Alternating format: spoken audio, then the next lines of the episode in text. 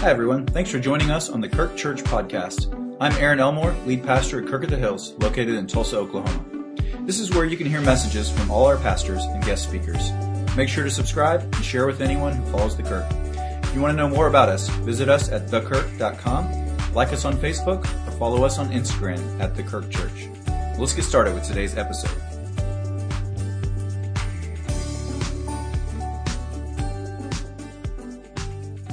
Wow, what a great Sunday. I mean, it's Sacrament Sunday. We got baptism. We got the Lord's Supper. We've got international missionaries who traveled a long way to be with us, and we're really grateful. Um, I got to hear recently at a meeting of a region of our churches that actually regionally we are partnering together with other churches to try to plant gospel preaching churches among the Albanian speaking people of Macedonia. And these folks are on the front line. Freddie and Diana, they are doing the work, the real deal. In fact, at their meeting, one of my favorite moments, they were sharing, they were showing pictures, and they put a picture up on the screen of a young woman, and they said, This lady has recently become a follower of Jesus. And so just to be able to see that, the fruit of something that all of you, by way of this church are a part of, people are coming to faith in Jesus Christ.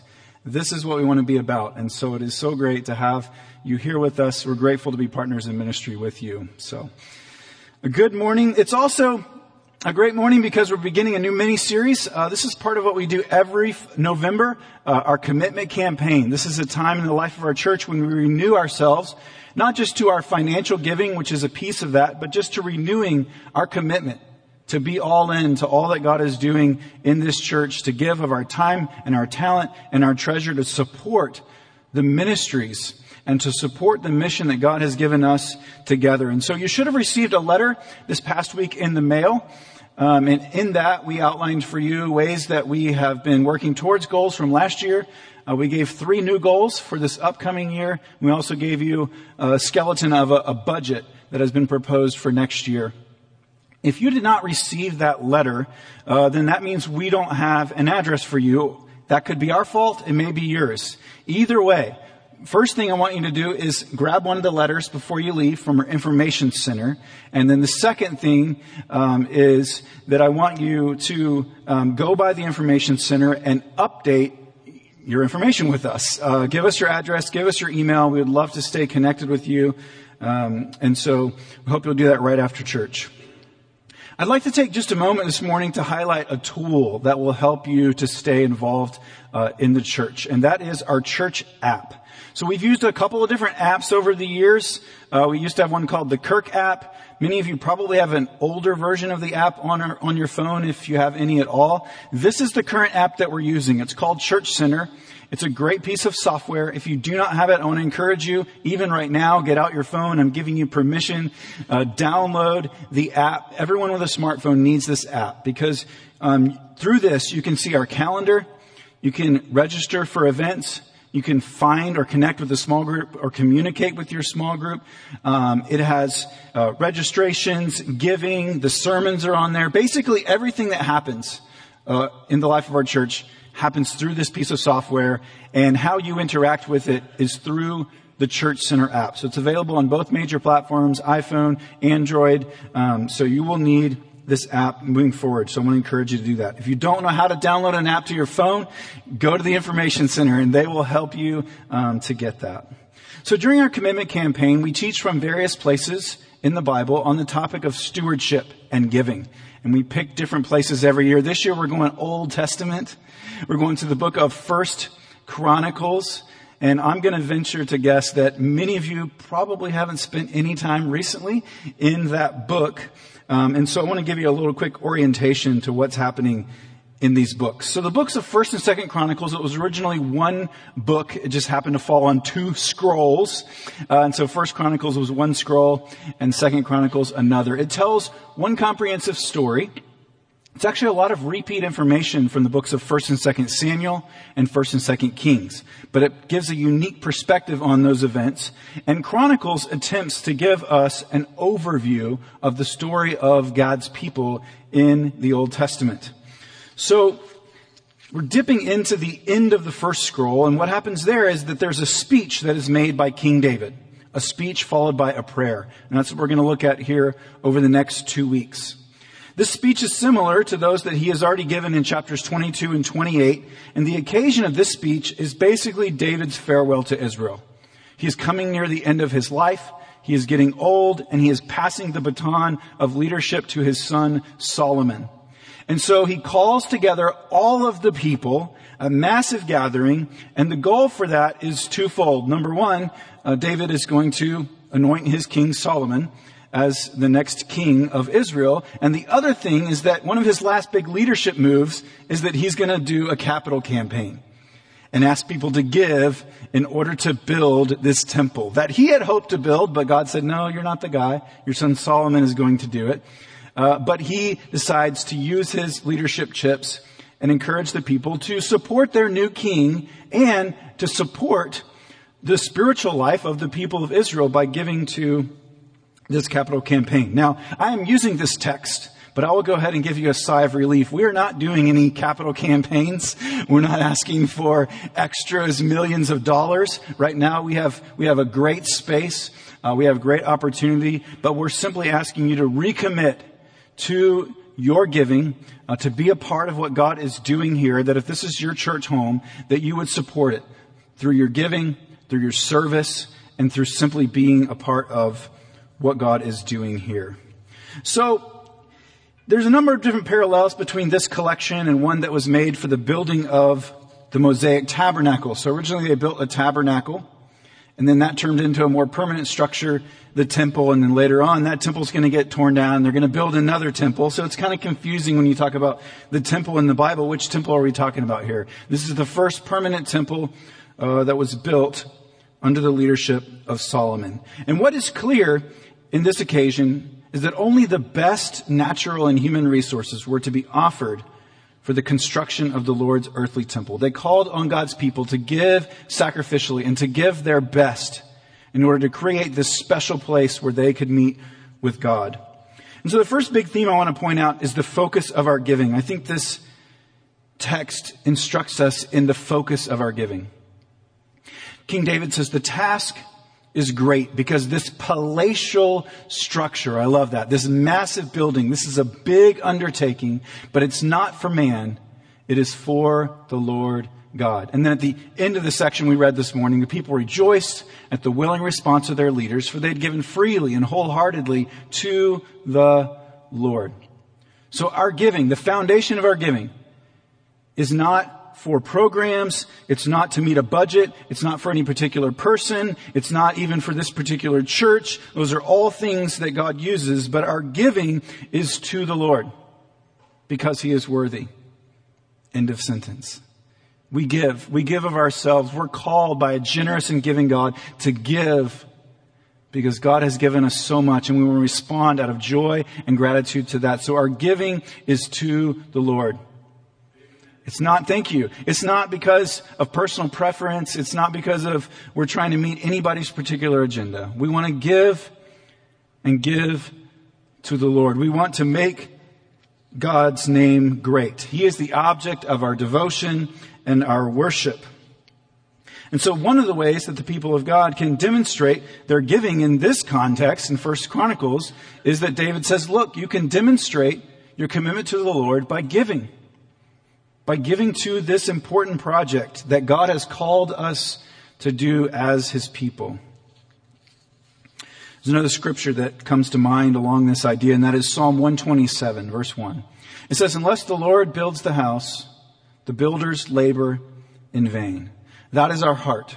Our heart is not to build up our church, to build up our name, to build up our house. We want the Lord to do his work. We want Him to build the house. And there are a lot of things that we can do on our own strength and a lot of things in our humanity that we can do to try to puff ourselves up. But that's our heart's desire. And whenever we're not doing that, we want to confess, we want to repent, turn away from that. We want to build God's house. He is building His house through us. So it is to the Lord, it's for the Lord, and it's actually by the Lord that we accomplish these tasks that He has given. We want to do it not in a way that is self-serving. We don't want to give our time or give our money to try to impress other people. We do it because it's for the Lord. We want to make his name great. He is worthy. It's an act of our worship. We have grateful hearts and we want to give because God is of infinite work. In fact, the cool thing about it is you'll often hear me say at the end of my prayers, I often pray that it'll be for God's glory, but also for our good. And that's what's cool about this is that as we become the people that God created us to be, which is generous people who give of ourselves, we actually become more fully human the way God created us to be. We were created to be generous people who are made in the image of a generous God. And so, not in a self-serving way, but knowing that by giving of ourselves and becoming generous people, we're actually filled with more joy. We're made complete. We're made whole. We're made more truly human.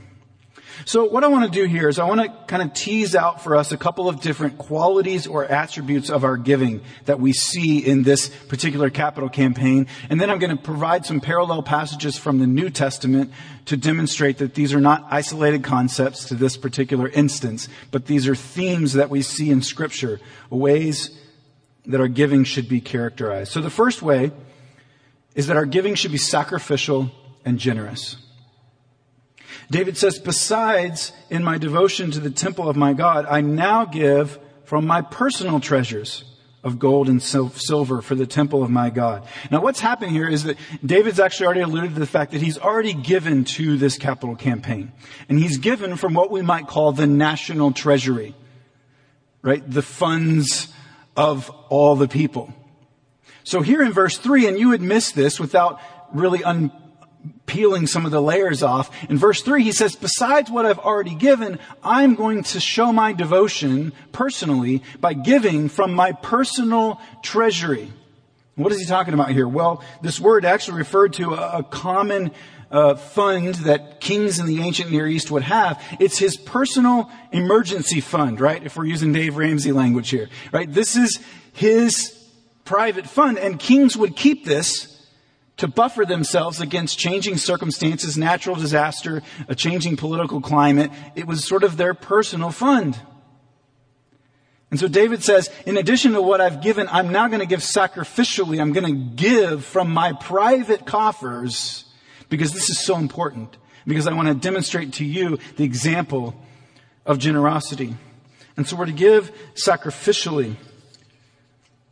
To be willing to put ourselves at risk, to have to trust in daily bread from God. We, we give away today not knowing what tomorrow will bring. So here's an example from the early church. 2 Corinthians chapter 8. It says, in the midst of a severe trial, their overflowing joy and their extreme poverty welled up in rich generosity. For I testify they gave as much as they were able and even beyond their ability, entirely on their own they urgently pleaded with us for the privilege of sharing in this service to the Lord's people. So what's happening here is you have Christians, many of which don't have a whole lot to begin with. And they're sacrificially giving to help other Christians in another place that had even less than they did. They were in more extreme circumstances than they did. So it's not just wealthy people giving a little bit of extra, but even those who didn't have a whole lot. They were willing to give generously and sacrificially in order to trust the Lord. Radical generosity is not the way of the world. It's not the way of normal human behavior apart from grace. We have to grow in this discipline, in this practice. We have to cultivate generosity because there's so much fighting against that. There's so much fear and lack of trust and doubt and insecurity. And when we give, we have to trust the Lord. And when we give sacrificially, we have to trust even more. And sometimes God calls us to give in radical ways extra generously. And it's partly because it's for our spiritual benefit, so that we grow in trust. So we give sacrificially, which means generously. The second principle we see here is that we give willingly. We give with a willing heart. There's a repetition of a, a, word here in the original language. It means to offer voluntarily. And it's, it's a key theme in this chapter. In the NIV, it's translated as willingly or freely. It's the same word. And this is a call to give basically an extra above and beyond in this instance. The people were called to tithe. There was a system of tithing. Part of that was kind of tied up in what we would think of as taxation today. Those were sort of the obligatory things. But here it's calling for a free will offering to give extra, to give above and beyond out of gratitude for what the Lord's done, to give to this special project, similarly to what we're doing with the home for Christmas. It's an opportunity to do something beyond. And so the people gave willingly. This is an important thing to point out as well, in that our goal is not to try to coerce or manipulate you into giving. We just simply say, this is the mission that God has given us collectively. Will you be a part of it? And we trust that God's Spirit will move and will challenge you, encourage you, that if you believe in God's mission, that you will participate with us.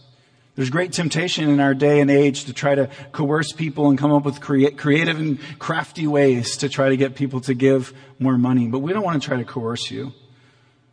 We want you to give with a willing heart because of what God has done in your life. So 2 Corinthians 9 is a great cross reference here. It says each of you should give what you've decided in your heart to give.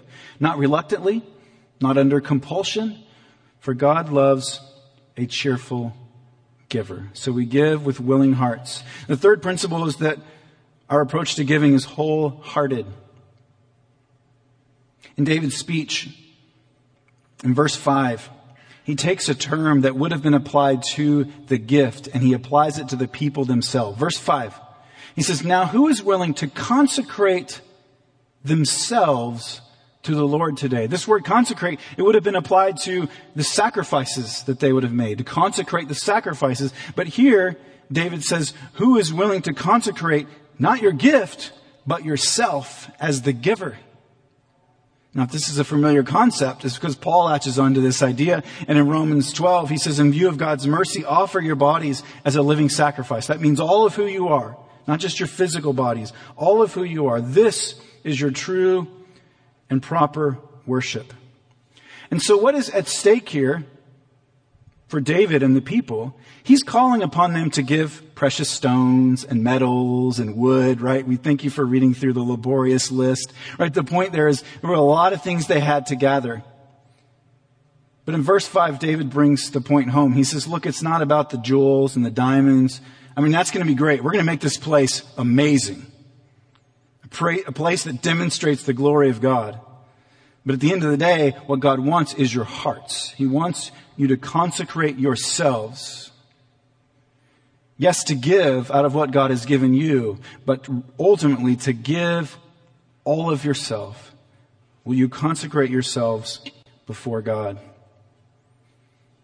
So we give sacrificially, we give willingly, we give wholeheartedly, and finally we give with joyful hearts. And I love that that's how this section ends. The people rejoiced at the willing response of their leaders. They'd given freely and wholeheartedly to the Lord, and David the king also rejoiced greatly. The best quality of our obedience here is that we would give out of delight, not out of duty. We would give out of joy and not obligation. We would give in response to the goodness of God. And I believe that we are called to do the same. We're not under a law anymore.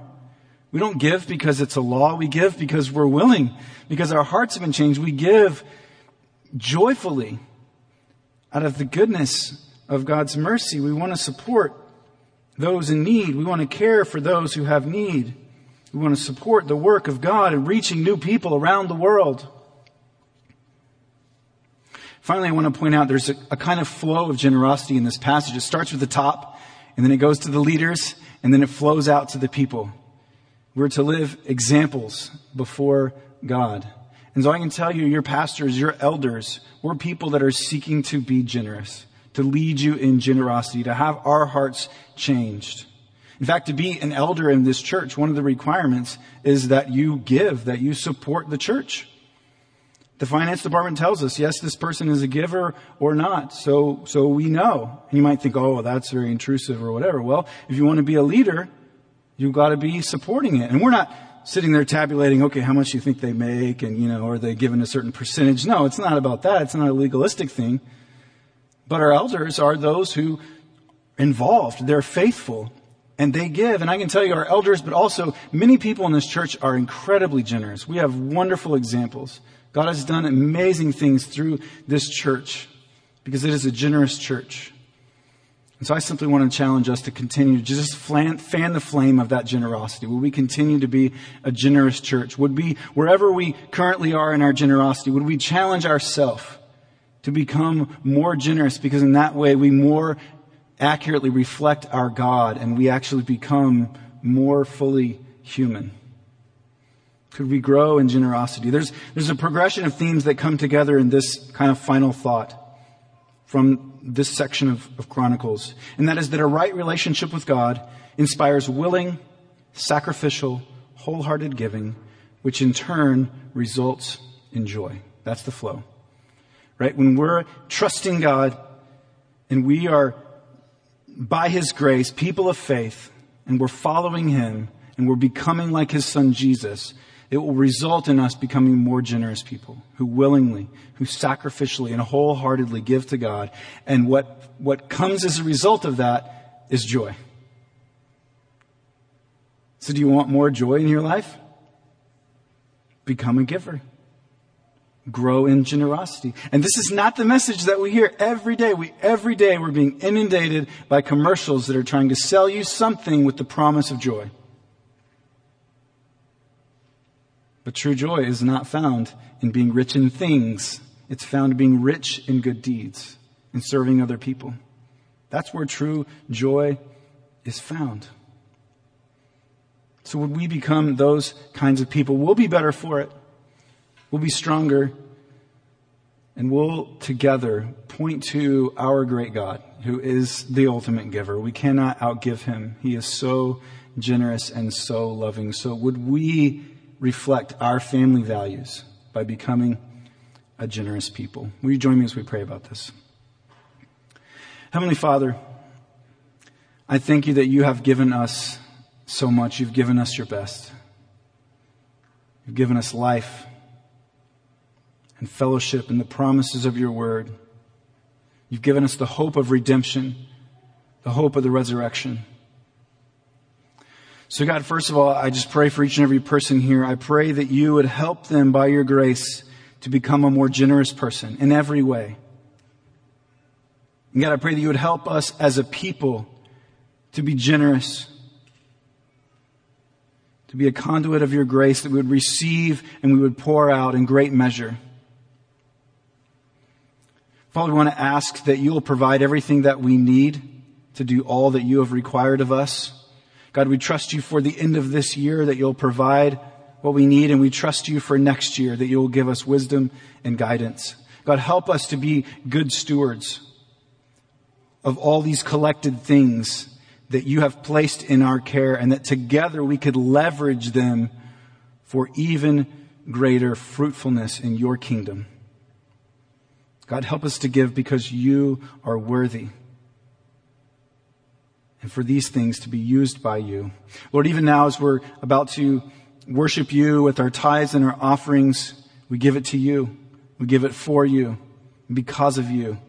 Lord, even those who've already given online, we take this moment and say, God, our gifts are for you because we love you and we trust you. Lord, we worship you through all of who we are. In Jesus' name we pray. Amen.